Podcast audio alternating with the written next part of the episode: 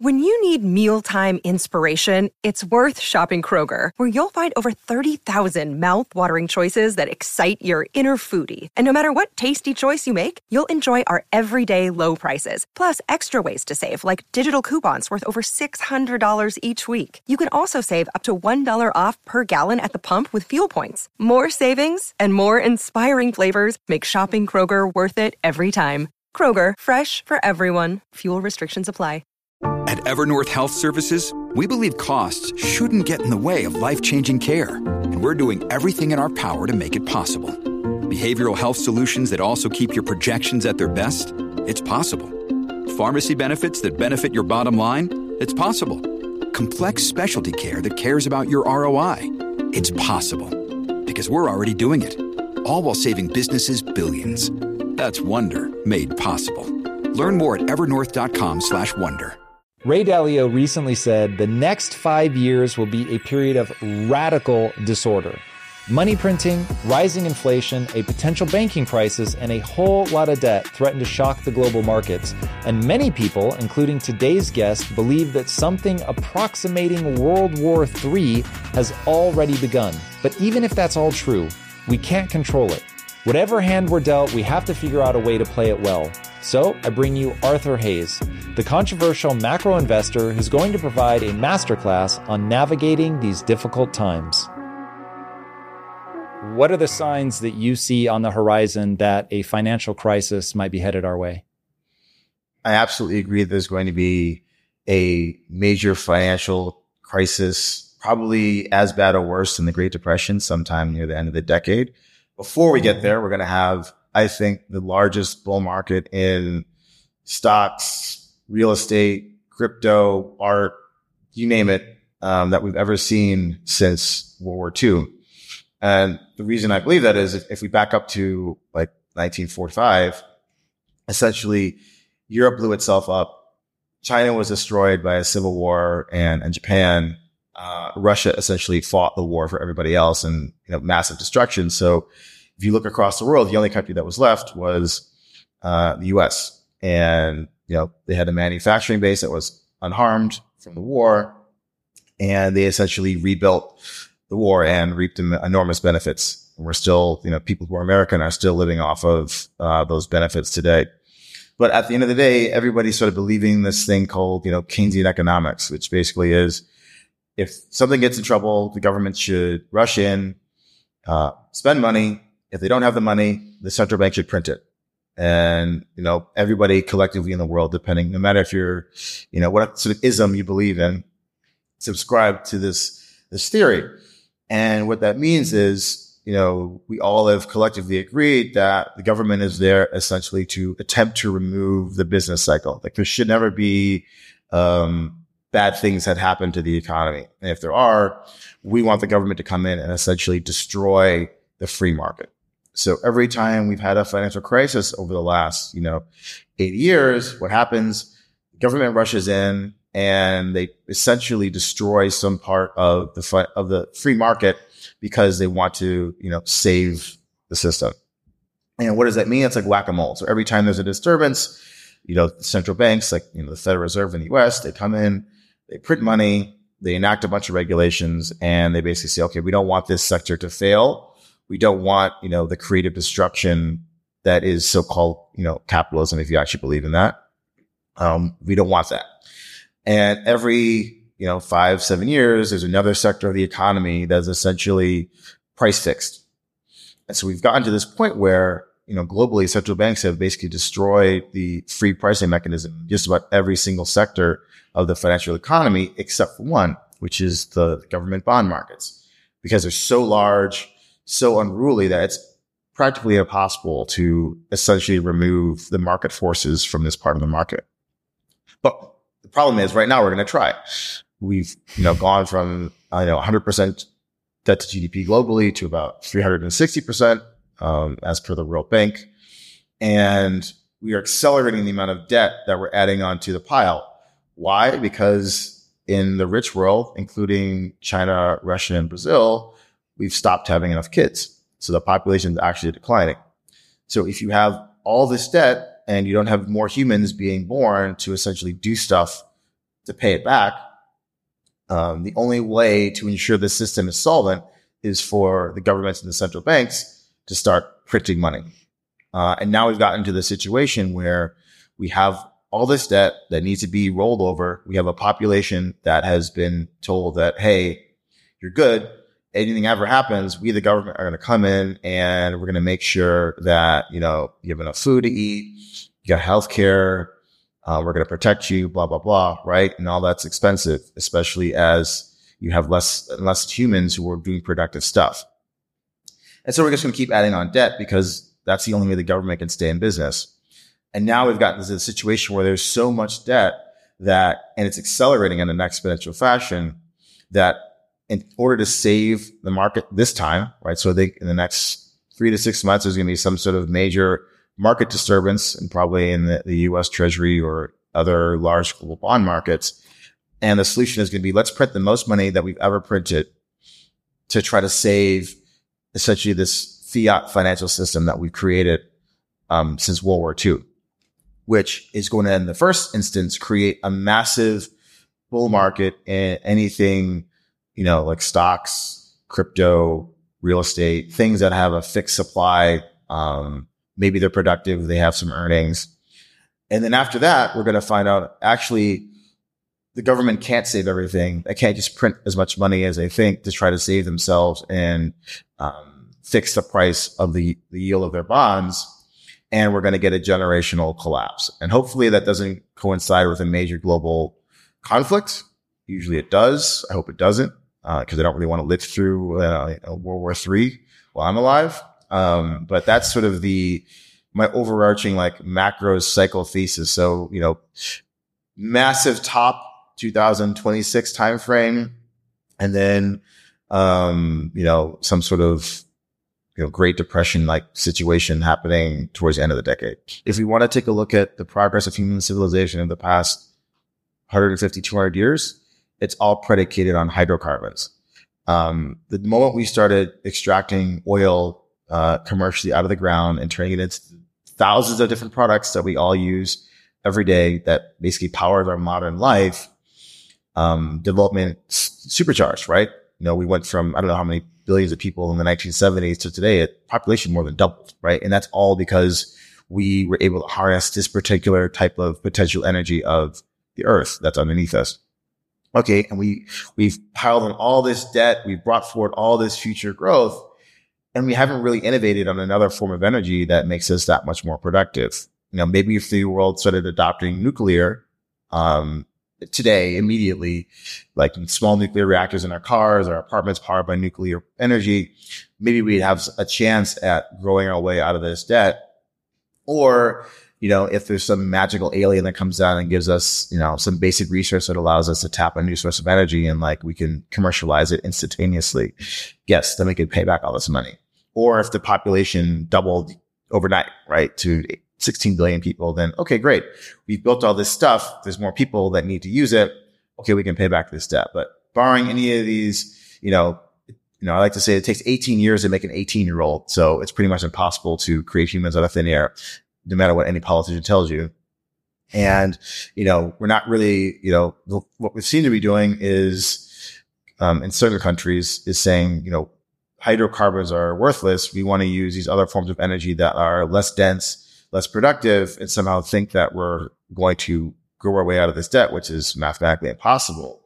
There's just no other way other if the government wants to save itself by it than printing money. And printing money isn't growth. It's just a piece of paper out of thin air. And once the population thinks, Hey, there's more and more of these pieces of paper floating around. There's only so many real goods. There's only, you know, there's only so much oil. There's only so much electricity. Well, I guess I should be consuming everything I can now. That's not actually generating real growth. If we could just print our money and generate real growth, then Rome would have survived. Zimbabwe would be the richest country in the world. Same with Argentina. We've had, you know, the, the Weimar Republic in Germany. Like if this was the answer, there's plenty of other, you know, societies that have tried this and the, the result was always the same. Massive inflation and then social unrest and collapse of the government. So I think we've proven over thousands of years of human history that printing money is not growth. It's a chimera and at the party lasts for only so long, and then you know it's bad news bears. This is the thing that really freaks me out about what Ray Dalio is talking about is the predictability of this cycle. And what I want to do, I, you're really good at explaining this. I want to go through the different things that build up to this moment, this this inevitable moment. And then one of the things I want to make sure we talk about later is getting the timing right on this is next to impossible. And so uh, that's going to loom in the background. But first, I want to, I just want to go through the things. Now, you said that you hope that this doesn't all happen in a moment of political instability, but I would like to quote Arthur Hayes to Arthur Hayes here real fast. Uh, this is from, th- this is the opening line from one of your recent articles. You said World War III has already begun, whether the mainstream media and political elite wish to acknowledge it or not. Um, so let's talk about the political instability. We're going to get to the debt. We're going to get to the banking crisis, inflation, all of that. Um, but set the context for us right now. What what's happening right now that unnerves you from a, a political standpoint? So, for whatever reason, and I don't know why, Western Europe starting and then America following has it in for Russia. And and if you read the, I think it's Mackinder um, his um, global home island theory that he wrote. I want to say in the early 19, early 20th, end of the 19th century, whatever. He was a very famous um, uh, war strategist, and he basically said that the the home island is essentially Eurasia, right? So think of China, Russia, um, Western Europe, right? Whoever controls that portion of the world controls the world. And so if you think about the naval powers such as Great Britain and the US, let's talk about Great Britain first, right? What was the British foreign policy all about in the 19th century and early 20th century? Preventing a strong continent. Whether it was France or Germany, they didn't care. They just don't want a unified Europe. Now, as Russia industrialized in the late 19th century, they started to worry about, okay, well, what about Russia, right? We can't have an alliance of German, strong Germany after Bismarck uh, United Germany and, and Russia, because Russia has all these commodities. That would be the worst thing that could ever happen for us, Great Britain and naval power. So what do they do? That, you know, a series of alliances that, you know, precipitated World War One, which was let's make sure that Germany and Russia are not friends. And essentially that was a strategy going into World War One. You know, obviously that blew up what was the strategy in, in, World War II. You know, if you take a look at the, the, rise of Hitler and, you know, all the different, you know, Western powers that were okay with Hitler as long as he was going to turn his army and just fight Russia, right? If, you know, Hitler wrote about this. He said, we want to create the space for the, the German people to essentially eradicate the Slavs in Russia and, and go in there. And the Western Europe was perfectly happy about that because again, what do they want? They don't want a united home island. They don't want a united Eurasia because that threatens the, the, the hegemon, you know, Great Britain at the time. Obviously, that didn't work out so well. Hitler turned his army on, on the other half of Europe, um, and then everybody started fighting again. Uh, and then we ended that war. And then what we were left with, we were left with the United States versus Russia again. And again, it was all about let's make sure that, you know, Russia and China aren't aligned or um, Russia and the rest of Russian Europe are in line. That's why you know U.S. poured however many billions of dollars through uh, the Marshall Plan into rebuilding Western Europe to make sure it was a bulwark against Russia and the, the virus of, of, communism. And you know, I forgot. I was reading a recent book. It's called The Wars of Asia, um, 1911 to 1949, and the author made a very good point about why communism is so hated as a form of government to anything that's not communism. And the reason it is because, you know, obviously communism has its flaws, but at its, the kernel of truth for lots of people is we're going to completely uproot the, the social system. We're going to replace the classes that are oppressing us. It's not like, okay, it's one class of elites who was running things. We're going to go over to this other class of elites, which is like, socialism, fascism, you know, capitalism. It's just one group of elites versus the other. Communism is let's destroy the whole class of elites and bring the people up to power. Now, obviously that never actually happens, but in the beginning it does. And so if you're a bourgeois intellectual and, you know, and one of these other systems, you're like, I can't have communism take over. I can't have the actual workers rise up, replace me as an entire class and then try to rule, which is why they hate communism so much. And so, you, you, you know, the Russian system and what they're trying to export in terms of ideology is so, is so hated in, in the, you know, liberal democratic or, you know, pseudo fascist West. But in, in any case, the, the U.S. is now, you know, locked ahead with Russia to make sure that a divided Eurasia, because a strong Eurasia um, will control the world because it controls most of the re- natural resources of the world and most of the population. And that's been the, the U.S. foreign policy since the end of World War II. Fast forward to, you know, the 90s when the Soviet Union collapses, the U.S. response was not, let's do another Marshall Plan and rebuild Russia. It was, let's um, incentivize a bunch of former gangsters, now called oligarchs, to come in and take all the natural resources, impoverish their people and move their wealth to London and New York. Right. And so that was the policy. Now out of that came, you know, essentially Putin, who was all about let's build a strong, you know, revisionist, the Russian ideal. Believe it or not, whether you think that's good or bad, but that's his appeal to the Russian people is, Hey, you guys suffered through the end of the Soviet Union. The West was not your friend. You know, they stole your shit. I'm here to rebuild the Russians for the Russian people believe you, that that's his message to his his constituents. You know, you can like it or not like it. And so now we're at the situation where um, Russia invades Ukraine and the West is pumping in resources to essentially fight them using the blood and the blood and tears of the Ukrainian people. It's not Americans fighting. It's not you know, European, you know, NATO Europeans fighting yet. Right. So it's a, it's a proxy war between Russia and the West. Obviously, Russia is tacitly supported by by China, and the rest of the world is like, well, we don't want a part of this. This we're trying to be non-aligned. We don't want to get involved in this thing. So we have this sort of the setup of, of all over again of what was happening in, in the late 19th century of the West aligning to create a divided Eurasia. And so, you know, we can call it a, a conflict or a skirmish or whatever, but you have I don't know how much, how many billions of dollars have been authorized by U.S. Congress to essentially ship weapons into Ukraine. You have NATO shipping in weapons, um, different countries providing intelligence so that the Ukrainian forces can attempt to stymie the Russian advance. Now, while yeah, there's not boots on the ground from from the West and, and Russia, to our knowledge, maybe there are, I don't know. It's it's basically a war. Um, and so you could, you could make the argument that World War III has already started. Um, it's just not this hot, super kinetic, you know, I'm going to throw my nukes at you kind of thing, um, that we had in the last World War.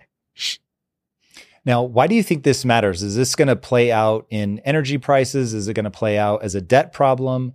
Um, why does this become uh, part of the backdrop of uh, the the context that will lead to this coming financial crisis? So at the end of the day, right, human civilization is a transformation of the potential energy of the sun and the earth into useful economic work, right? So cheap energy prices equals prosperity. Russia is the largest commodity exporter in the world. Um, they have oil, they have natural gas, they've got metals, they've got food, right? Ukraine, the Ukrainian breadbasket was one of the largest wheat exporters in the world. Sunflower seeds, oils, all this stuff is, is in this, in this region. And now we've, the West has decided that we're no longer going to trade with Russia on paper. Now, if you actually look at the details, you know, India, China, some of these other countries are basically just buying the Russian stuff, refining it, selling it back to the Europeans and the Americans at a higher price, right? So the, the, the, the result of this policy of let's ostracize Russia is let's just raise prices on our energy inputs globally. And so they're just, the war is causing the inflation that now the central banks have to fight by raising interest rates, which then bankrupts the banking system because they now have all these bonds, you know, that are underwater. So the, this ideology that we need to fight Russia to, you know, keep the Eurasian island, um, fractured is the proximate cause of the inflation that's causing the financial crisis in the West itself. So it's a dumb policy, but it is the the natural result of what happens when you say I'm not going to trade with the largest commodity exporter in the world. I think it's important to break down exactly the cocktail of things that go into making a um, an economy weak. This was something it took me a long time to learn. And for anybody that's been watching the show for a while, they've they've gotten to go on this journey with me of figuring out how all this works, the debt cycle, exactly what happened with the banking crisis, inflation, all of that. Um, how does how does this begin? Does it all start with the money printing, which leads to the inflation, which causes the banking crisis? What comes first? How does this ball get rolling? So, you know, the situation wouldn't be so bad if there wasn't all the money printing prior. So at the end of the day, and let's take the US for an example, because it's the largest and richest country um, in the world. My, you know, opinion and thesis is, you know, back in the, you know, 1970s, the US government made a tacit promise to the baby boomers. And they said, Hey, go out, work, spend your money. Don't save. We got you. We're going to make sure that when you get old, you're going to have healthcare covered by the government. And don't worry, you can be as energy inefficient as you want, two cars in a garage, driving all, you know, all over the place, not supporting public transportation. We're going to make sure that where there's oil, we're going to get it. So our defense budget is going to be astronomical. And so the baby boomers are great. We're, you know, we're going to go out there and live our lives and consume the most that any generation ever has in human history. US baby boomers. And what's happened? Health costs continue to rise. Now they didn't rise so much starting until maybe five or 10 years ago because these are, they're in the productive years of their life. But now, and I'm sure probably you've had some guests on talking about what they call US sick care, right? The, mo- the amount of money you spend at the end last 10 years of your life dwarfs all the money you spent preceding. And the way the incentives work in the US healthcare system, there's no incentive to actually have preventative care. It's, you know, when you get sick, let's stick you up in the ho- hospital and like just go to town on, on the insurance company, which essentially is a US taxpayer of Medicare and Social Security. Now, no US politician, and I don't care if you're Republican or Democrat or third party, whatever, can stand up there and say, I'm going to reform the US healthcare system. And guess what? Baby boomers who are the richest cohort and the most politically active, your health benefits are going to decline. You will not get reelected. Um, and so these two programs are sacrosanct. You also will not get reelected saying, Hey, we're going to really tackle this, you know, the, this runaway U.S. defense budget. We're not going to go around the world bombing everybody to make sure that you have enough oil so that you can have the newest, you know, badass pickup truck in your, uh, in your garage guzzling oil. You also will not re- get reelected. So healthcare and defense, these, these line items in the government budget cannot be altered under the current political system and what has been promised to the people over the last 50 years, which basically means that as the population gets older and as the world becomes more multipolar, meaning there's other challengers, namely China, who are saying, Hey, this quote unquote rules based order that's determined by 4% of the population doesn't work for the rest of the 96 of the population that never got a say in what this order was. We want a new order. We want to, we want to have our own commodities. We want to have our own uh, material wealth. We also want to eat a bunch of beef and, and drive a car, right? If you think about the per capita energy uses of the world, for it to match the United States on the global level will require an inordinate m- amount of energy that we just don't have, right? That just means inflation. So what are countries doing? They say, actually, we're going to keep our stuff, stuff for ourselves. We'll only export finished products, which makes things more expensive. And so this is all happening before we even got to what's going on today. And as we've had less and less kids because rich people have less kids. And when women have the choice of contraception, they choose not to have as many children. The, the Federal Reserve is like, well, okay, we don't have any growth of humans. We don't have any, you know, we have an escalating cost of keeping the political promises we made to our people. The only option is to print money to make sure that the government can fund itself at, at an affordable level. And every time there's a financial crisis, instead of reforming the, the, the banking system and allowing some people to fail, they just print money to make sure that the banking system is sound. And the goal of the banking system is to take the people's savings and hand it to the government. That is why the banking system must always be saved from the government perspective, because that's what it's there for. Um, and different countries use their banking systems in different ways to essentially get to the same goal of funding the government at a cheap level. And so that's why whenever the banking system is threatened, the government or the central bank must come in and save it by printing money. So we've gone through this situation, you know, coming up in today where, you know, the US went from, I don't know, 30% debt to GDP in the 1980s to 130% today, which is, Whoa. you know, a massive amount And if you read, I forgot the other author, professor named Rogoff wrote a piece about um, debt. Maybe 2011 book came out. I forgot what it, um, when, sometime in the last 15, 20 years. And they empirically showed that once a country crosses about 130% debt to GDP, there is always a default. And the default could be massive currency depreciation. It could be massive financial repression, or it could be some sort of uh, default in, in the government bond market every single time, uh, no exceptions, right? So they're at this level already. And now the inflation comes and the inflation is part and parcel result of there's less humans doing productive things. The war on climate change and the rebuke of hydrocarbons. And then more players in the world wanting, getting assertive over their natural resources, saying it shouldn't just all go to the United States and Western Europe it should come to our people. We should enjoy the same standard of living that we see in the Hollywood movies. The idea that 130% debt to GDP has always historically equaled default, I've never heard that before. Um, that's troubling.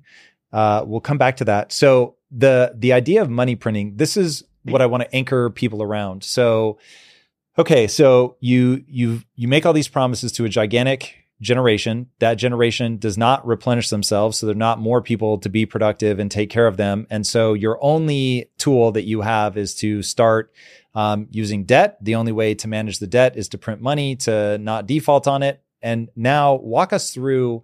Uh, this took me a while to really get my head around the idea that money printing is inflation. Inflation is simply saying that the the the amount of money is inflating like a balloon compared to the things you can buy with it. So since there are no additional things to buy, then people just start charging more for the things that are on offer because there's more money floating in the system.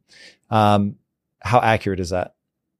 That's that. That's basically it, right? There's the denominator, i.e., the amount of money, is just growing infinitely, and then the stuff, the finite stuff, and I think about finite stuff as energy, right? We produce, and that is, in my opinion, hydrocarbons because that is the thing that powers our entire global civilization. I don't care what you believe about the good or evil of oil, but your entire modern life is predicated on oil, whether you believe it, whether you want to believe it or not.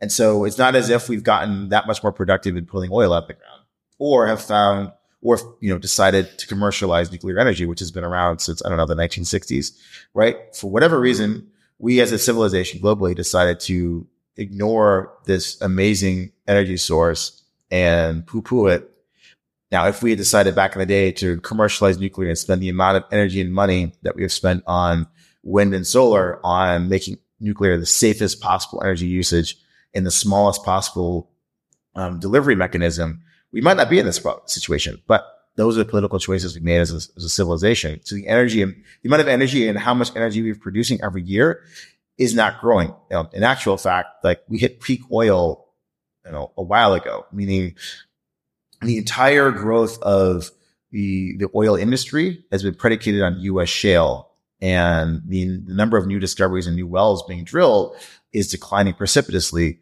because shale depletes itself very quickly. But it's not like we're finding a new Saudi Arabia every 10 years. No, you know, these massive oil discoveries, um, we're just not making them like we were in the, you know, 60s, 70s, 80s. And so more debt, the amount of energy we're producing is, is, is flattish.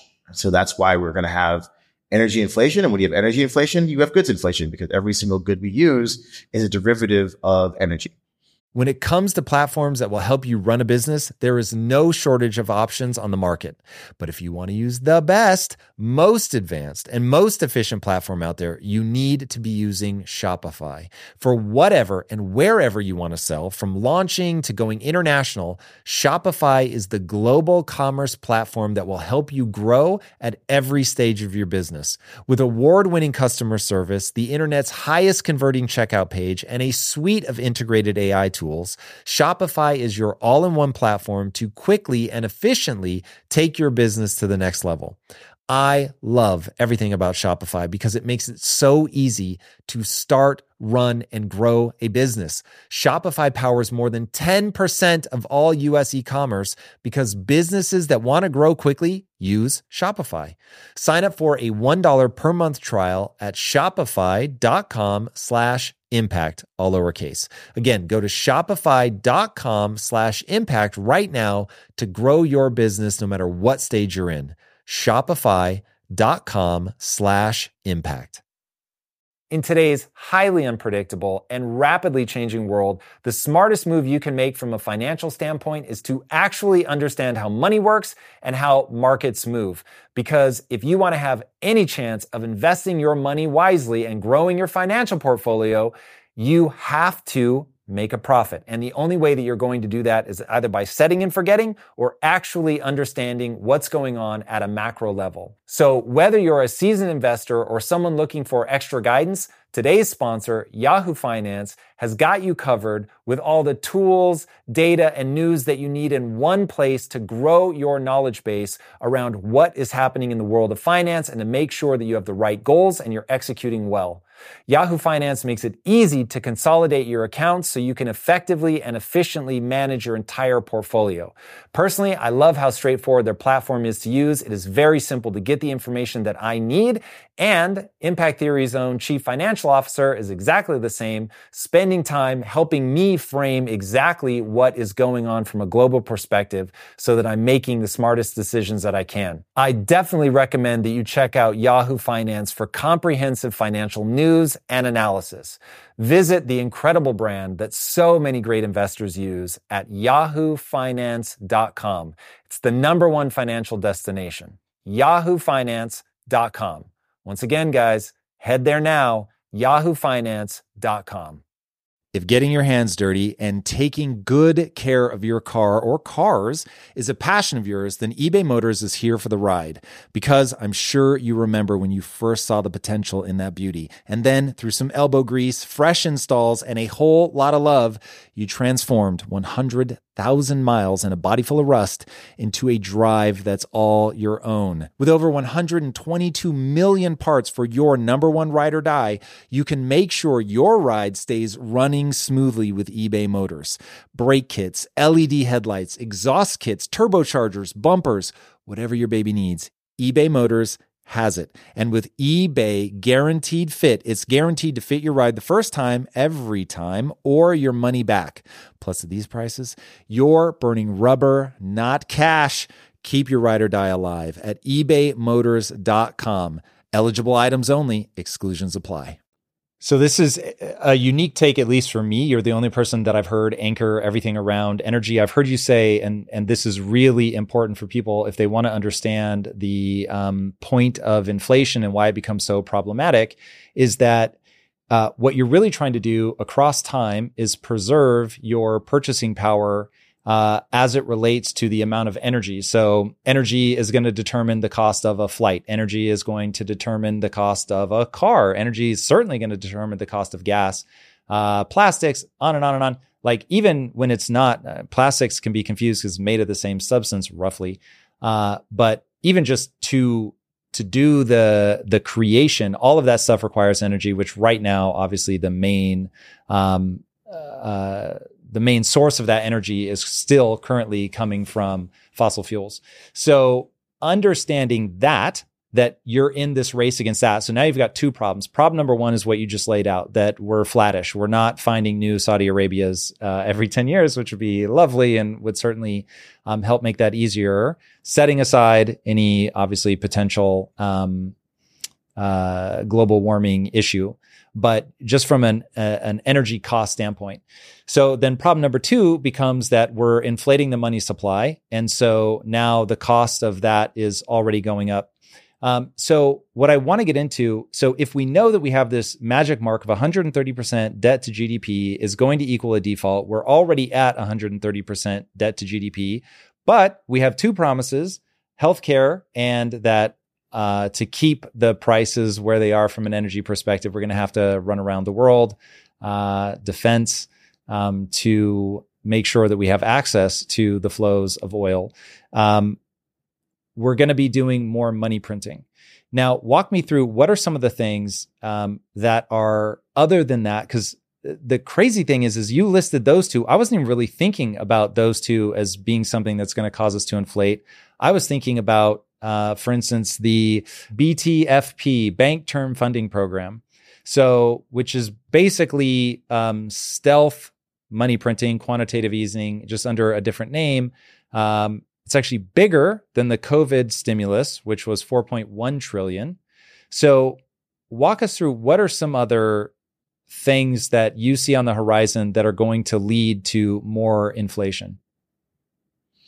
Um, so that's sort of in the past. In the future, we have essentially the rest of the world, and you know, call it the non-aligned countries. They don't subscribe to the West, i.e., NATO or um, the China sphere, right? They just, hey, we're a bunch of countries. We've been impoverished ever since pretty much forever. Um, we have the natural resources that are needed to power the green revolution. Uh, we have hydrocarbons. Uh, we have people who will come into the U.S. and be your nurses, um, will clean your toilets, who will take care of your children. Right? This is what we have. Uh, we want to keep these resources for ourselves now. We don't want to choose a side, China or the U.S. We just want to get wealthier ourselves. How do we do that? We trade. What do we trade? We trade you know, higher value goods, right? So an example would be um, Indonesia a large producer of, of nickel, one of the largest in the world. Um, Joko Widodo, the, the president of the country, has recently banned the export of raw nickel. He said, you know, guys, you want some nickel? Come down to Indonesia, build some sort of manufacturing plant and export the refined product. Um, so I think if I read the statistic recently, they went from about um, uh, a billion dollars of economy around nickel when they were just exporting um, the raw stuff to something about $20 billion of, of value added when they were said, guess what, guys? You need to build stuff to employ our people to elevate the standing of our country. So this is just one country. The rest of the, of the world is like, why the fuck are we letting these guys come down here, own our natural resources, not give us jobs, and then send back the raw stuff, and then we import finished goods, right? That's been the entire um, structure since since World War II and why stuff is very cheap in the US and Western Europe relative to how expensive things are in, in the rest of the world. And so they're fed up with this. Uh, and now sort of they've broken the ideological position, you know, conditioning, you know, maybe some of the leaders who were on the take from all these countries are no longer in power. And they're like, we want to be like the Americans and the Euro- Western Europeans. We've seen the movies. We want to be like them. Why can't we be like them? Well, we're going to stop giving you guys all of our stuff essentially almost for free. And so this is just a movement, um, resource nationalism. This is what I call, um, Kirill Sokoloff from 13D calls it the, the uh, allegiance of the aggrieved. The aggrieved being anyone who's suffered, you know, post-colonial issues from essentially being, um, an economic vassal of, you know, some European nation or, or America. And so they are saying they're, they're gaining their voice again. And at a time when the, you know, the appetite of the Western public to go and knock heads against a wall is, is declining. And so you have the situation where the, the raw stuff that powers the awesome standard of living that's, you know, that's in Western Europe and America is going to get more expensive because it doesn't come from those countries themselves. And in the case of America, America has all the stuff it ever needs. It's just that the companies in charge would rather ship all the stuff out to, you know, third world countries and have a cheaper labor base than employ Americans who are expensive, right? Um, Europe's not so lucky.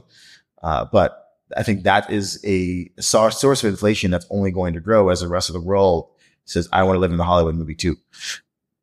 Mm. Okay. So the, when I think about some of the stealth liabilities that we have, um, the number starts getting pretty scary. When you think about the um, the buildup as we're having this big party, there's all this stimulus coming in. Um, one, what do you think is going to trigger that? You said in three to six months you expect some sort of big disturbance. What kind of big disturbance are you looking for? What are things that you know the government is going to um, pony up for? Is it just the things you've listed so far, healthcare, defense? Um, and then the banking sector, or are there other things that people aren't thinking about in terms of liabilities? There's no way they'd let go down. Yeah. So at some point I need to write an essay on this, but essentially the, over the last you know, 40 to 50 years, the financial ecosystem um, has been predicated on a scenario where there's never been a situation where long end, so let's call it 10 or 30 year bond yields in the US, um, rise. So they go up, but they go up faster than, than short term yields. It's called. That's um, never happened for a sustained period of time. No, over the last 40, 50 years, it's called a, a bear steepener, right? So if I'm a bank, I'm an insurance company, I'm a pension company, and I'm going to model what I think the future is going to look like. I'm going to model the way the future's looked for the past 30, 40 years, which is every time the, there's an issue and, uh, yields go up, the government comes in and prints money and squashes the bet down. They squash the volatility down in the markets because they want to save the banking system. They don't want anything, uh, anything to blow up. But now, because we're in the situation, at least in the US treasury market, where the US government is issuing the most amount of debt ever, right? Federal deficit's like seven or eight percent of, of GDP. It's, it's as if we're in a war. This is, you know, the largest, longest sustained sort of deficit since World War II, not a war, you know, at least not, um, an overt one. Uh, you have seven point, I think 7.75 trillion US dollars worth of debt must be rolled over by 2026.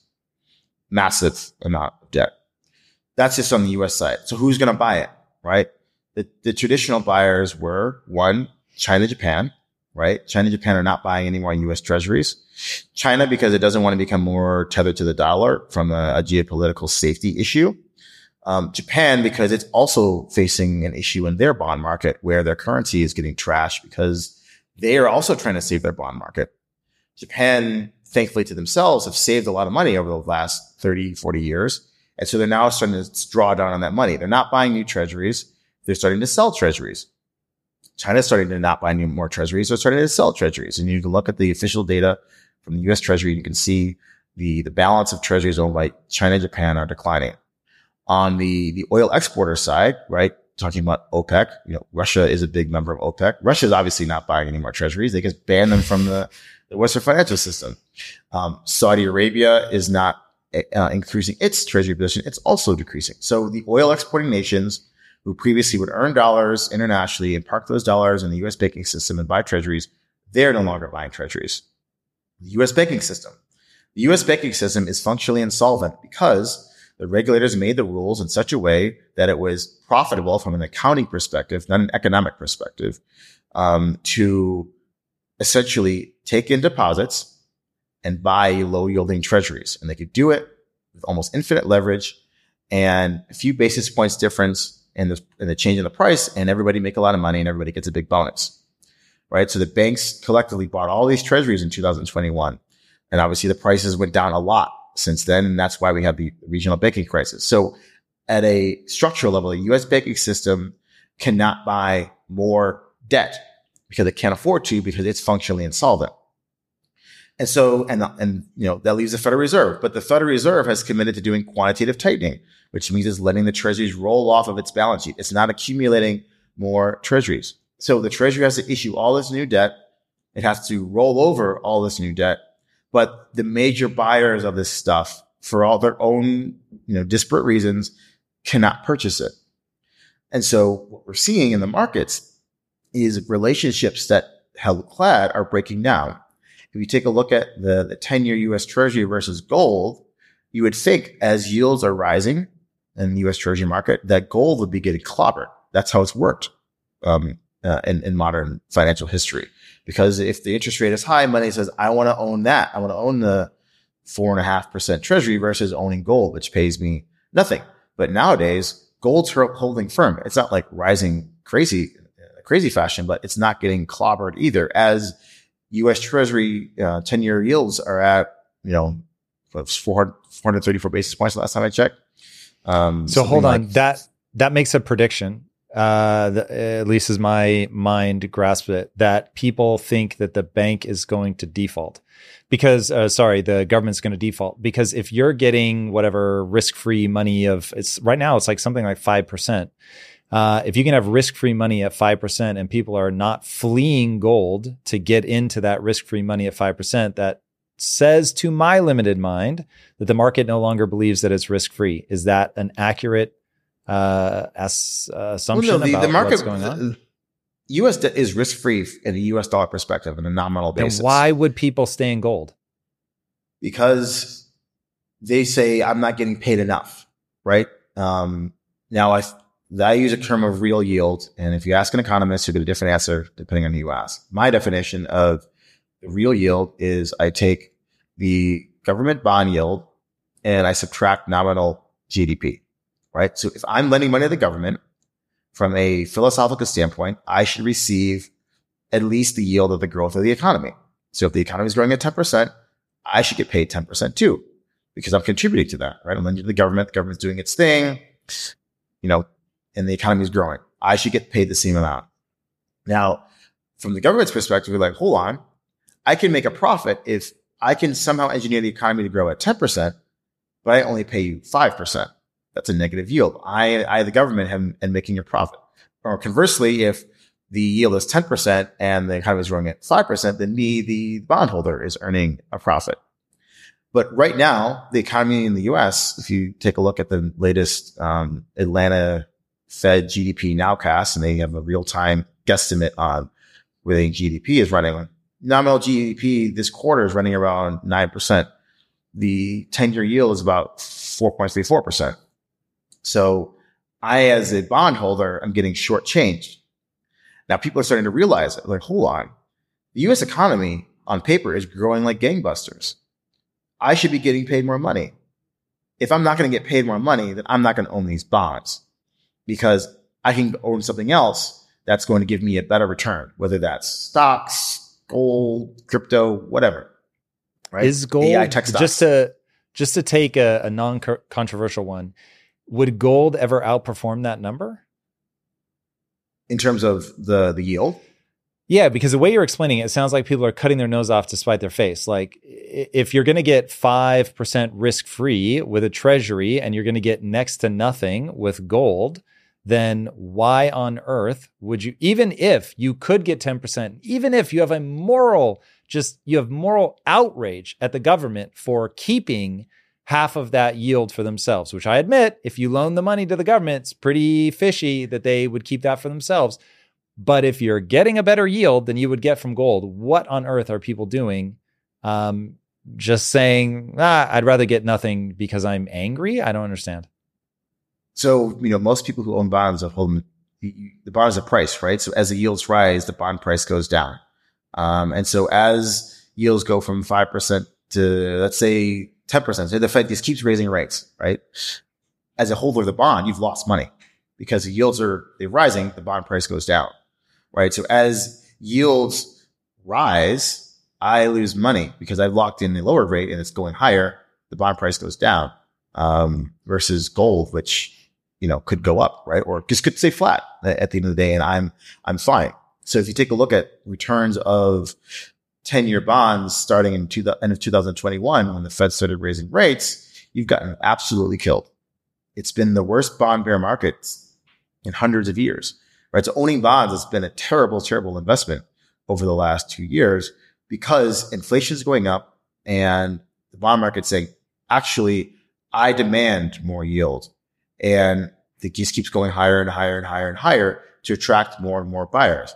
Now, if the US government was perfectly willing to put the 10 year treasury yield up at 10%, they'd have a flood of money into the market. That's awesome. I'm getting paid the same growth as the US economy. But right now I'm not because the government can't afford it. Right now, the treasury is already spending something like 34% of um, the budget's like interest payments on an annual 34, basis. 34%?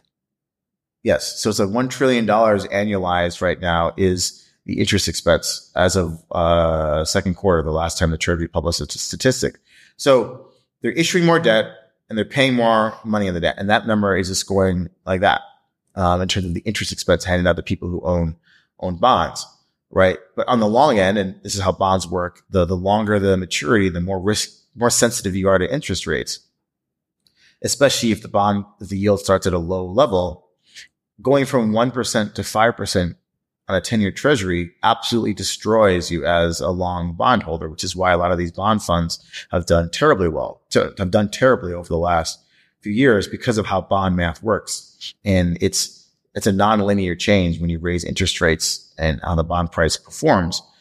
Gold is pretty much held constant um, over that time. They haven't made money, haven't lost money, but if you were holding a long bond at one, 2%, and now it's at five, you've got crushed. And that's exactly what happened with the banking system. You know, SVB, First Republic, uh, Silvergate Signature, you know, um, this year, they've gotten crushed on long, long bond trading. Okay, I want to walk people through that. Uh, so I, uh, when it comes to math, I have a very simple mind. You're going to correct me where I go wrong, but I think people at home, some of them are going to benefit from what I have struggled over the last year or so to put together in my mind. Again, you're going to, when I go wrong, you need to jump in and, and let people know. Uh, but here is how I understand bonds if you hold a bond to maturity, you're not going to lose your principal. So what you're losing is potential earnings. So you would not be able to sell that bond. So uh, for those keeping score, it goes like this: you buy a bond. That bond has a, a, a interest payment, and that interest payment, let's say, is two percent. And if you buy that bond for ten years to get the two percent, and a year later a new bond comes out for ten years that pays five percent now, if you try to sell that bond in the secondary market, people are going to go, why on earth would I buy that? When I can, for the same price, I can get a better yield. And so you have sort of lost money in that you can't sell it before the mature date. You are now going to have to hold it all 10 years in order to get all of your money back. But if you hold it for all 10 years, you will get your 2% and you will get your uh, money back, assuming that this is a government bond and they don't default.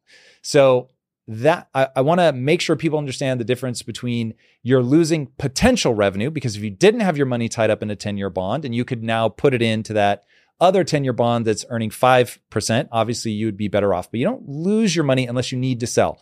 Now that brings us, and you will notice he has not interrupted me. So I'll assume that's well, all correct I'll, so far. I'll, I'll give an even more uh, even closer to home example, people who have a mortgage Please. on a house, right? I think this is even more understandable. Like everybody rushed and bought houses in 2020, 2021, and the yields, I don't know, mortgage, 30 year mortgage rates in the US are around three, three and a half percent. And now there's another job in another location, or maybe you're living in a high tax state, you want to move to a low tax state, right? And you need to buy another house.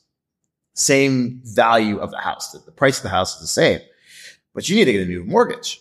Now the mortgage rates are seven, eight percent and you're like, mm. holy shit, I can't afford this house anymore because my, this mortgage, this, this bond that I have at 3% is more valuable than the bond of the mortgage at seven, 8%. Therefore, I can't find another loan that I can service with my income because of the change in interest rates. And so that's, I think, a even more hits home example of the majority of the public who own a house or an apartment or whatever. It's, oh, I had a mortgage at 3%. I can't, aff- in the same value of the house, I cannot afford that house in another location because I'd have to get a new mortgage at seven, 8%. That is bond math. That's the exact, and you can put the same thing for, you know, treasuries. Mortgages is a bit more complicated, but at a high level, that, that's, that's exactly the phenomenon you're describing. Mm. Now, the mortgage, though, would be completely inversed, right? So on a mortgage, I want my rate going down. On a bond, I want my exactly. rate going up. Yeah, makes sense. Um, okay, so now let's take that. So we understand that I buy a, a long term bond. And back in 21, when all the banks gobbled up all this US debt, they had to go long to get a return, which a bank is incentivized to do. So they're going to take the deposits that they're getting. Everybody's getting stimulus checks. Everybody's depositing into a bank. The bank's like, amazing. I'm going to invest. The, first of all, the Fed is like, we're not going to raise rates. Oh my God. It's going to be like this basically forever. And so they buy all these long term bonds on the word of the Fed that they're not going to be raising rates. So they think, okay, well, if rates aren't going to go up, then I don't have to worry about the value of this going down. This will get me a higher yield by me taking a longer term, which uh, we need to get back to because you were talking about how it's very atypical for short term to raise faster than long term. So that's a sign that something weird is happening. But in 21, that hadn't happened yet. So a long term was the way to get the extra interest payment. So the banks gobble up these long term uh, treasuries. So they're buying debt. I'll, of- I'll add one little caveat here is you can actually hedge this stuff. So it's not as if there isn't instruments to say like, okay, I bought a bond at two, three percent I'm worried about the future where the Fed raises rates. Let me go out in the market and hedge that. The banking system could have easily hedged a lot of this risk and some banks did. Um, a lot of banks didn't, but that comes at a cost. So I can either have a higher bonus or a lower bonus. The Fed mm-hmm. says, don't, don't worry. I got this. You know, inflation is transitory, never raising rates. You know, we, we're never going above 2% inflation, blah, blah, blah. Why would I go out and hedge the long end rates? Why would I go out and hedge rates going up and reduce my bonus? So I'll stop there. Dude, that's horrifying. If that, and, and look, I'm sure it did. I don't want to play naive, uh, but that's horrible. Okay. So if that's right, then to get their bigger bonus, they buy these longer term uh, treasuries, they lock themselves in. Now, the Fed does raise the interest rate. Now that bond, they can't sell it early and therefore they're losing that potential income wouldn't necessarily be a problem, except for the fact that people begin to realize hold on a second, now the risk free rate of a US Treasury that I can get myself is 5%. So I don't want to leave it in the bank where they're paying me next to nothing. I want to go get my 5% risk free with the government. So, hey, SVB, I will take my money. Thank you very much. And now SVB has to cover that so that they can give you the money back. And now they're forced to sell these long bonds at a loss and all hell breaks loose. Yep, that's exactly it. The US government bankrupted the banking system, essentially. That that is brutal when said that plainly. Okay, so now my question is they create the uh, I just had it the BTFP Bank Term Funding Program, which basically says, "Hey, everybody, don't worry, your deposits are safe." Uh, but the problem is that puts them on the hook for up to 4.4 trillion dollars that they would have to print their way out of. So, do we still have a banking crisis, or do we only have a looming potential inflation crisis? there is a political choice. There, there, you know, either as people say again, I don't, I haven't looked at the deposit rates yet, but if you are a non too big to fail bank, there's eight of them. Um, it's very hard to attract deposits and it's very hard for you to raise your deposit rate because again, you have this, this portfolio of stuff and your, your deposits are not guaranteed. So if I'm a JP Morgan, a Citibank, a Wells Fargo, I forgot the other ones. The big banks, they have an unlimited deposit guarantee. Now they have to pay a bunch of other charges for that. But if I'm a depositor in those banks, I know I'm, there is no question. The politicians have told me I will get 100% of my money back, no limit.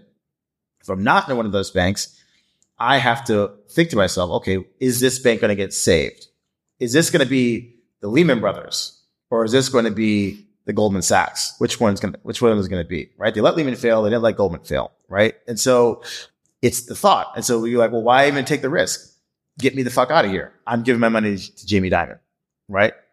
And so that's the issue. People are fleeing because number one, the political choice has been we are not going to extend a blanket guarantee to all these other smaller banks because of moral hazard and all these different things. We're only going to give it to these banks over here so then the rational response of the public is, well, I don't want to be in that bank. I don't want to have to take the risk that they decide that this is the bank they're going to believe in capitalism on. Um, I'm going to go on over here. Let me go to, to socialism. I get my money back. Um, and so I think that's driving part of it. And then the other thing is the rates are still going up, right? Five and a half percent. You know, maybe the Fed raises a couple more times. Maybe it'll be six percent. I can literally two clicks, go online, go to my money market account, deposit money with the government essentially and get more money than my bank can mathematically pay me. So yes, there's a banking crisis. We, it was smoothed out a bit with the bank term funding program, but it's not as if people have stopped noticing that in less than five minutes, they can, you know, go from 0% to 6% interest income. That didn't stop. So the banking crisis is still there. The acute political choice that the regulators and the government is going to have to make is still there. It's still looming. Who is going to pay for these losses on the bond portfolios of all these banks? I don't know what they're going to decide, but I think they're going to decide to print the money and make sure that the electorate gets their deposit back in nominal dollar terms. So that's just my, my opinion. So the bank term funding program does not cover regional banks. I thought it did. No, no, it covers it covers banks that have um, eligible securities. So that essentially means U.S. Treasury bonds and mortgage back mortgage backed securities. Now, the Got big it. thing that a lot of people are now focusing on is the commercial real estate, right? That's not included. So it's not as if I lent money to some real estate developer in some market who's going to build office buildings.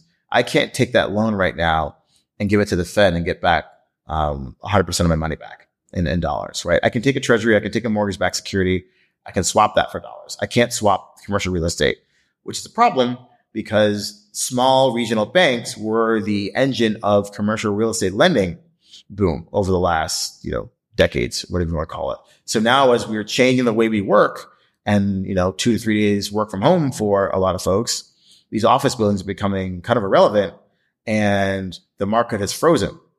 So now it's a question of, okay, what when deals get done? How big is the price decline going to be? And then are banks going to have to write down this, this section of their balance sheet and, oh shit, they're insolvent again. Or at least we know they're insolvent again. Or what's the Fed going to do? Are they going to expand the BTFP to include commercial real estate loans? Because this was, you know, this is the thing that's going down in price. Or they going to expand it to auto loans? Or are they going to expand it to you know, personal loans, like all these things that the banks have been lending out where the ability to pay or the asset value is declining that aren't U.S. Treasury bonds and mortgage-backed securities. Is the BTFP going to be expanded to cover those? Because if those go down in price, the banking system's still insolvent, right? And so, yes, they've solved one portion of the market, the one they really, really care about, which is mortgage-backed securities. They want Americans to own a house and U.S. Treasuries. They want Americans to invest in the government. Now, it's all this other stuff they would rather not have to bail it out. But again, the banking system is choking on all this stuff and they're going to have to make the political choice at some point. Either they're going to let the non too big to fail banks actually fail and a lot of, you know, Americans with small deposits not get their money back or they're going to come in and save the day and bail everybody out and print more dollars. As someone who is constantly learning new information and skills, I've found some tricks to most effectively and efficiently retain and remember that information. And one of the keys to this process is actively engaging with the content. You have to use it. And when it comes to learning a new language, the most efficient app out there is Babbel. With Babbel's revolutionary conversation-based approach, learning a new language is both efficient and effective. With quick 10 minute lessons rooted in real life situations, you can start actually speaking a new language in as little as three weeks. Take it from somebody who has struggled mightily to learn Greek to impress my beloved wife and my in laws. I really wish Babbel had existed back then. It would have helped so much. So I highly encourage you guys to check out Babbel today and take advantage of the special deal for Impact Theory listeners. Right now, Get 55% off your Babbel subscription at babbel.com slash impact theory. Get 55% off at babbel.com slash impact theory. And that's spelled B-A-B-B-E-L dot com. Again, slash impact theory. Rules and restrictions may apply. If you strive to perform your best in life, bringing your energy and abilities into everything you do, then it only makes sense that you would want to be out on the road with that same power, agility, and performance that everyone expects from you. And there's no better option than the most desirable, advanced, and dynamically capable SUV yet, the third generation Range Rover Sport. You guys know I love staying on the cutting edge with technology, and the Range Rover Sport's cabin features advanced technologies such as active noise cancellation, and cabin air purification, a must, offering you and your family and friends new levels of comfort and refinement while traveling.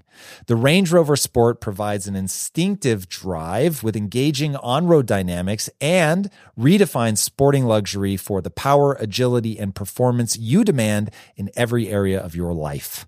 Explore the Range Rover Sport at LandRoverUSA.com. That's LandRoverUSA.com. Okay, I think this is the part uh, in our program where we point out exactly what inflation is. When it was first described to me as an invisible tax, I was like, it didn't make sense to me. And now, understanding it better, I realize that what you're doing is you're saying, okay, um, we're going to make everybody's money worth a little bit less. So by making more of it, then the value of any one dollar just reduces a little bit. And so it becomes a way to spread the taxation across everybody. Um, so the real question the government is asking is, okay, this bank, whatever, they did something that isn't, uh, well, so we already know that mortgage backed securities, uh, and treasuries, those are going to be one for one. But if they have something other than that, they're asking the question, do we want everybody to have to cover this thing that didn't end up working out, this investment that didn't work out, or are we just going to let them roll over and die? Um, as you look at that, and when you think about this three to six month big disturbance, is that the thing that you think happens that we get some something triggers a run on these small banks? Could be commercial real estate starts, uh, something kicks off and it starts going down, or are there other things on your bingo card other than the regional bank failures? I mean, usually it's the problems are known. It's a question of whether or not we're focusing on, and we being the market, right? So the market knows that commercial real estate's a problem, but we haven't really seen a big price markdown because no one wants to trade. The, the sellers don't want to realize a loss and then have to mark the rest of their portfolio down and thus be insolvent. And the buyers don't want to buy at this price because they know it's too high. So nobody's trading, right? So it's that calm situation where, okay, well, the price is still where it was you know, 12 months ago, but there's no transactions, right? So once there's a few transactions when people have to sell for whatever reason, we don't know what that it's going to be. Then we're going to go, then it's the fiduciary responsibility is, okay, well, there are these transactions in the market and I, I now need to mark down my portfolio, report to my regulators. Oh shit, my capital buffer is declined. Therefore I'm insolvent. And what usually happens is you know, because of the politics, they'll let somebody fail. Someone's gonna, there's gonna be at least one failure. And then the market's gonna fucking throw a fit. Um, shit's gonna be trading all sorts of fucked up ways. And then, you know, on one weekend, they're like, okay, we can't let the next one fail, right? They let, uh, uh, Silvergate fail in, in March of, of this year, but they didn't let SVB, and by fail, I mean Silvergate went bankrupt and the, the depositors are not guaranteed to get their money back by the the uh, Federal Deposit Insurance Company, the FDIC. Whereas with SVB and Signature and, uh, and First Republic, they were bailed out. They being the depositors were bailed out. Now, obviously, the bank management was replaced and equity holders lost money, but the the depositors were, were bailed out. So usually one person fails. There was a Lehman, there was a Bear before there was Goldman, Morgan Stanley, everybody else, Citigroup. So they'll probably let somebody fail first because the politics demand it. Once the fear of um, looming collapse is instilled in in the regulators, they're then going to say we have to print the money because the system is going to fail. What that's going to be, I don't know. I just see that for whatever reason, financial crises happen in the fall and in you know the winter in the northern hemisphere perspective, and so we haven't solved any of these problems. They're only getting worse um, they're getting exponentially worse. And the, the, countries that would usually bail out the American financial system by buying assets for their own reasons can't do so. And so as we progress further into this season where traditionally crisis happens, there's going to be something. I don't know what it's going to be. That's just my, my, my base case. And I want to prepare myself and make sure that I'm able to make money in, uh, in a situation where, um, shit gets all fucked up.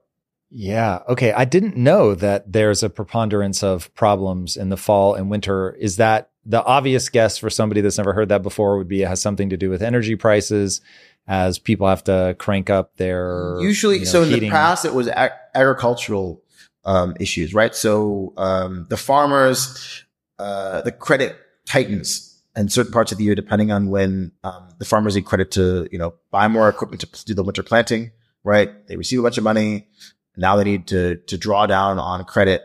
And so that's why you get the spikes in, in, uh, in credit as we move through the agricultural cycle. And that's part of the reason why you have, um, different Federal Reserve banks in different districts is to try to smooth out that, um, the demand and supply of credit between the banks in the east and the the agricultural regions in sort of the, the center of uh, center of the country. Um, and you know every other country is kind of the same, right? Farmers are always in debt and they're always borrowing money and then receiving lots of money depending on, on how the harvest goes. And I think that's part of the reason why we usually experience crises in harvest season and then winter planting.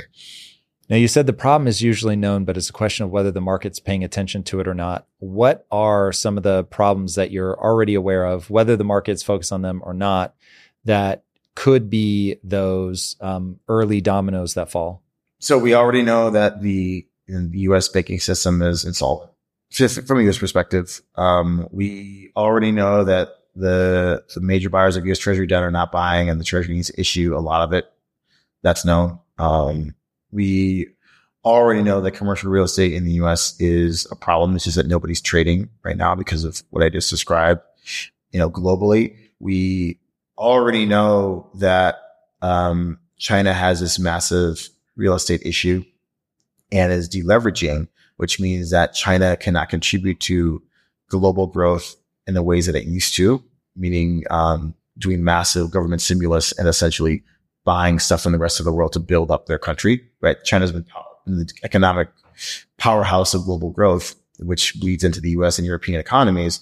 You know, since you know, the early '90s, they they have lost their capacity to stimulate in the ways that they're used to. Um, Japan has an, is a problem. Either they're going to save their government bond market or they're going to save their currency. Japan holds is one of the richest countries from an asset perspective on their balance sheet.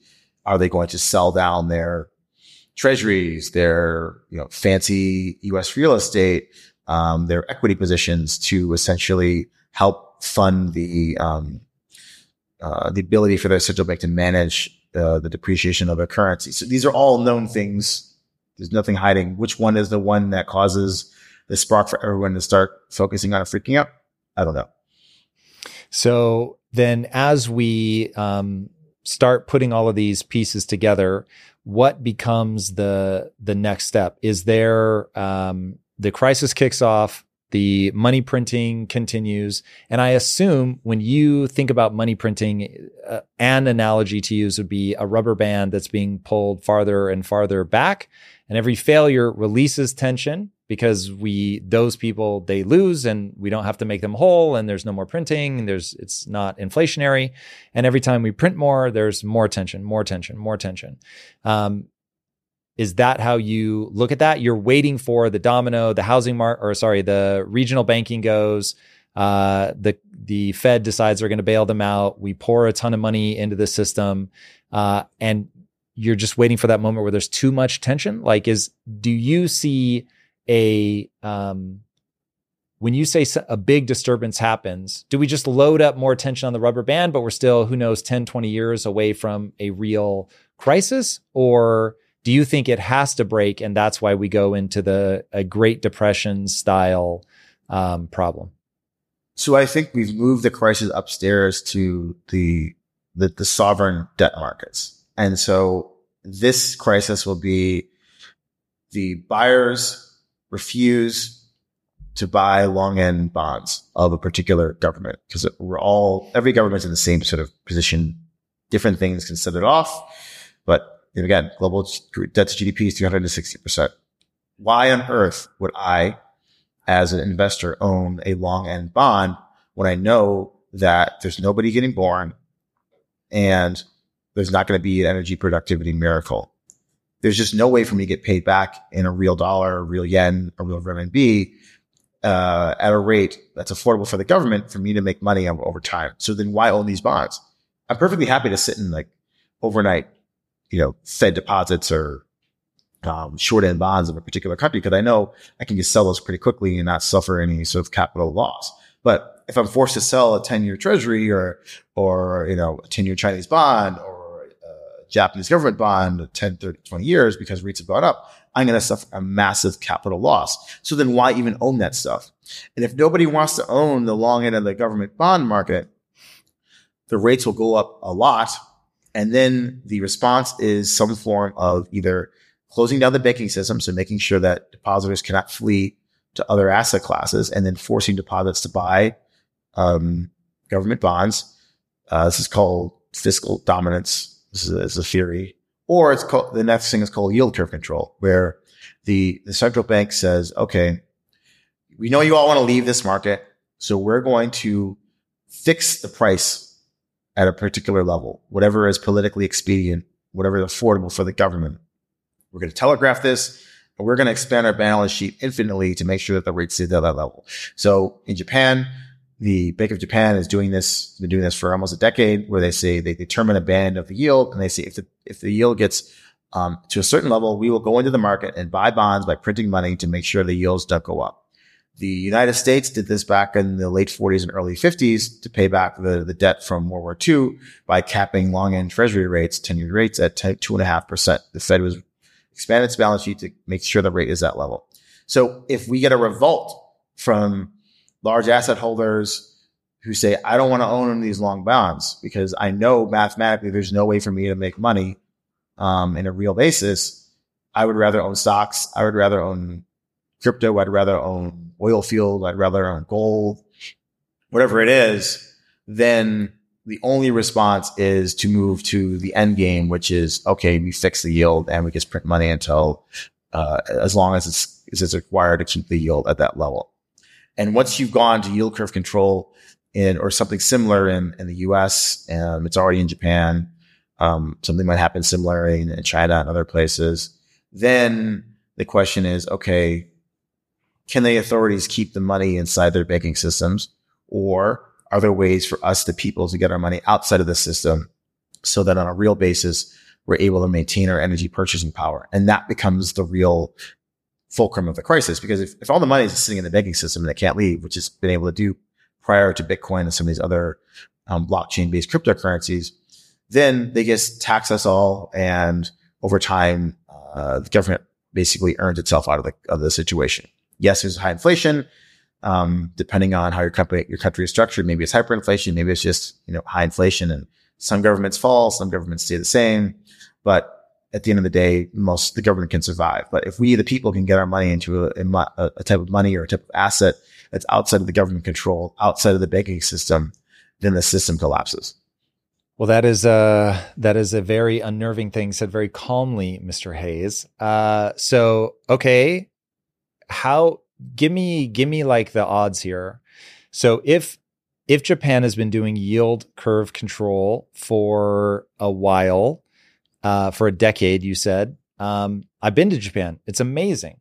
So, is there really a problem? Because it sounds bad, but having experienced, if if my time in Tokyo is what yield curve control looks like, it's not so bad.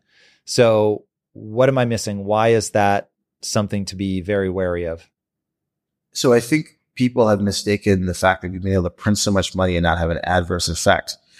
They're not looking at why, what has changed in the global economy over the past, um, let's call it 20 years. And what has changed is China. China joined the WTO in 2000 and essentially became the workshop of the world. And so you've lowered the cost of goods across every single sector because of China. And they're willing to, number one, degrade their environment to capture market share and a lot of the dirty processing, so rare earths, um, different types of commodity refining um, that the West and Japan are not willing to do. Um, they have had a growth of young people willing to go into factory work and do these things at a very cheap wage. Um, and that is it. We don't have China anymore. China, number one, is dying, just like everybody else. Their population is like forecast to be half of what it is by the, you know, by the end of the century.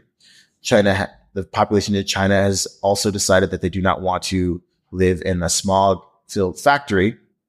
And they have told their government to prioritize um, protecting the environment, which basically means that China does no longer want to essentially pollute itself so that America, Western Europe, and, you know, and Japan Korea don't have to, right?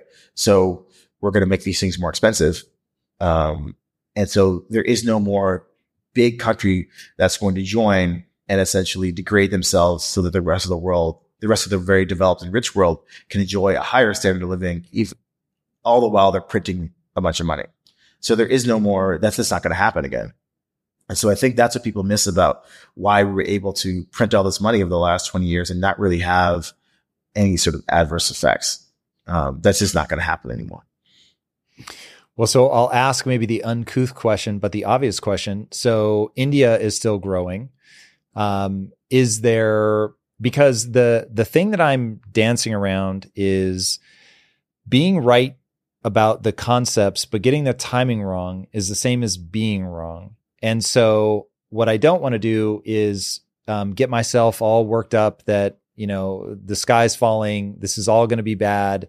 Uh, I need to get my money out of the banking system. I don't want the government to close the exits. I don't want them to force me to buy things.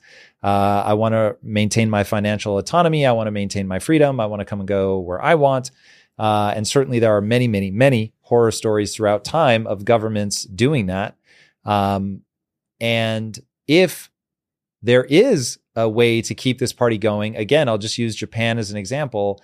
You know, my whole life I've heard Japan is in stagflation. But again, being in Japan, it's it's beautiful and lovely and there are wonderful restaurants and exceptional people. And for me as a storyteller some of my favorite storytelling comes out of japan. Like there just doesn't seem to be and look i've never lived there but there doesn't seem to be downsides. It's not like i'm like oh my god i would never want to be in japan. I'm like this fucking place is amazing.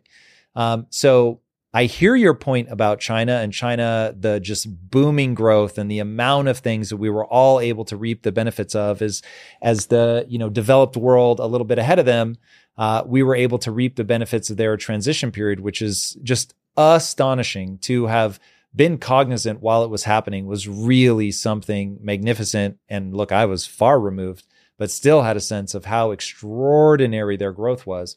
Um, are we not poised to see the same thing in India? So, like on the Japan thing, because this is called the the widowmaker trade. The oh my god, Japan's dying. Oh my god, debt to GDP just only goes in one direction. Oh my god, the the BOJ's balance sheet is is going through the roof. So Japan is essentially just like China. Japan is a more successful version of China.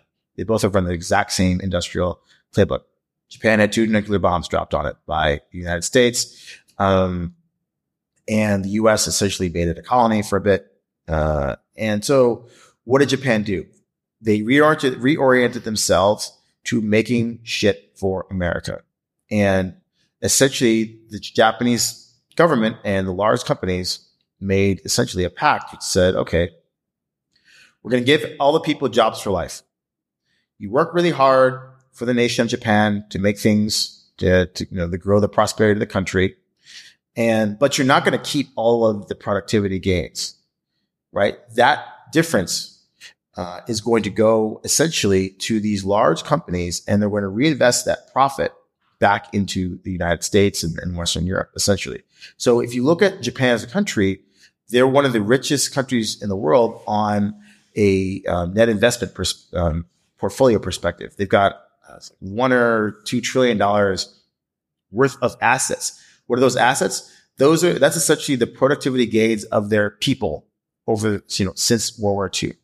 So Japan has this buffer of money that can cushion themselves. They owe the money to themselves.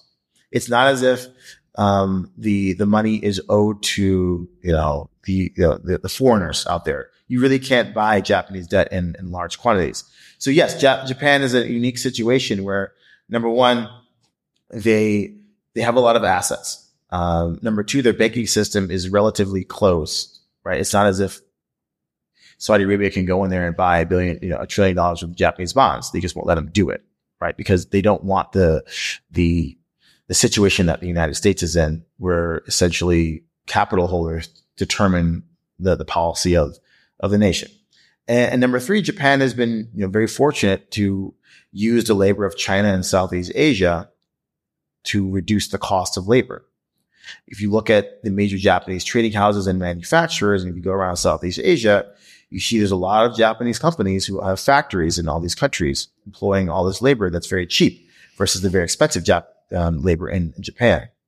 Japan's a very special case. But again, all that's running out because the countries that did not benefit from the last 80 years are like, well, why am I the the donkey for Japan to make a lot of money or the United States or Western Europe. I want high wages.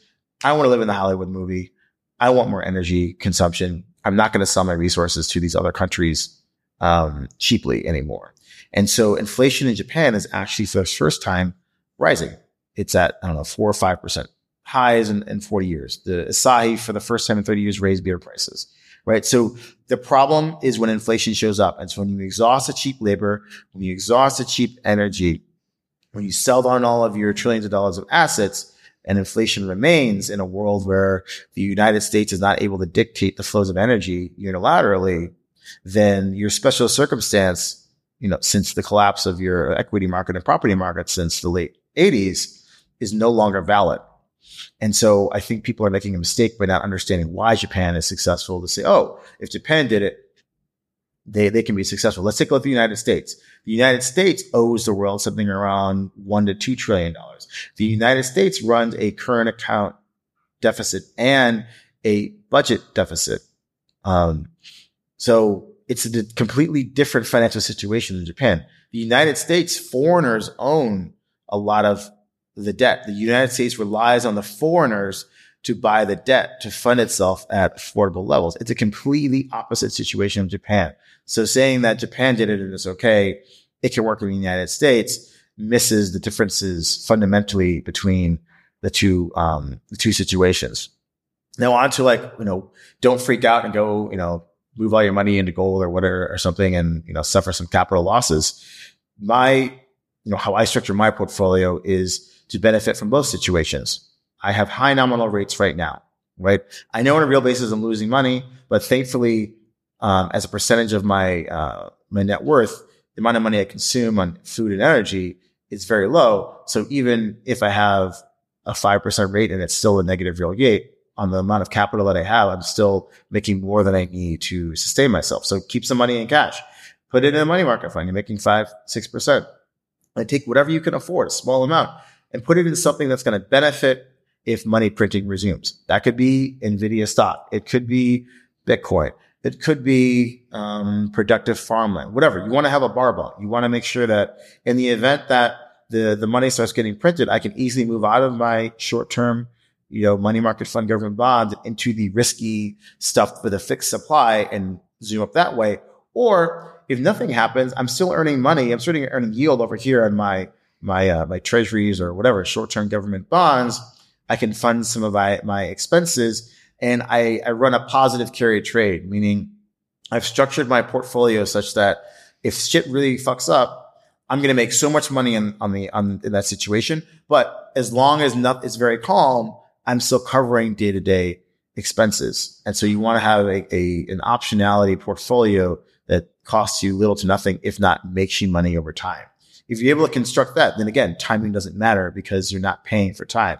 If you're selling a bunch of stuff and you've got everything in the risky bucket, yes, I would agree with you. Then you're like, well, when is it going to happen? It didn't happen last month and I'm down, I'm down such percent or I needed to buy, you know, go to the hospital because I had an emergency injury and I had to sell down some of my, this portfolio that I'm like betting on this collapse. And that was financially ruinous, right? So it's all about trying to construct this portfolio where the cost of waiting is zero to making money versus, you know, it's costing me money the longer this takes to happen. Okay, so I want to go a little bit deeper um, into exactly how you structure your portfolio. From so I heard the we're going to do a barbell strategy. We want to make sure that we can move one way or the other depending on what's going on um, as something starts to pop off. But you said uh, risky stuff with a fixed supply. So hiding in that are are what I'll call two philosophical principles. Risky stuff, I'm guessing you mean high volatility. And so explaining to people why volatility is a feature and not a bug, I think may be surprising to somebody. And then why a fixed supply? So again, we want to make the, we want to basically participate in the upside to the maximum we can um, right? So we want the high volatile stuff. We want the crypto. We want the, the tech stocks, right? Um, but um, when stuff doesn't happen, then we want our brakes. So we want like a car, right? You want to go as fast as you can on the straightaway when you are racing and you want the best brakes possible so that you can take those corners and, and, and not get wrecked, right? So the brakes are cash, short-term cash instruments that are earning yield that's that's paying you your grocery bill, you're filling up your car tank, whatever it is that you need to do. you want to be making sure you can cover those expenses with some cash in the bank or in a money market fund or something like that, a higher yielding instrument so you can pay some of those expenses so that when shit's ready to go, oh, I'm over here. I'm ready to make as much money as possible when they're printing money. I'm not in this safe, boring thing because this situation doesn't happen. There's not very many straightaways, right? I need to make as much money as I can when the making money is good and then put the brakes back on, right? As if you were a race car driver. That's kind of how I want to think about it. Okay, so knowing that these trades are excruciatingly difficult to pull off. So for people that don't know you, you manage your own money. You've often said you find it intellectually stimulating, it's fun. Uh, I will ask the question that better be on everybody's mind. So lifetime, are you up or down? Up. Okay, good. So we know at least your strategy has worked once. Uh, that's very valuable. So, how do we make the volatility work for us? Because the obviously the best advice and and people laugh at this, but I think they laugh at this at their own peril because they don't understand why it's become the phrase buy low, sell high. Now it got repeated so many times that it became funny because people think it's so self-evident, but in reality, it's the thing people never do. They almost always buy high and sell low. They buy high because it's hype, it's moving, they finally pay attention, they ape in, and then it starts trending down, they panic and they sell as it's lower than when they bought it. So um, let's assume that they're going to be uh, emotionally cognizant, they're going to stay calm, they're not going to make that mistake. But how do they know which of the risky assets to do? How do they know how to do volatility well?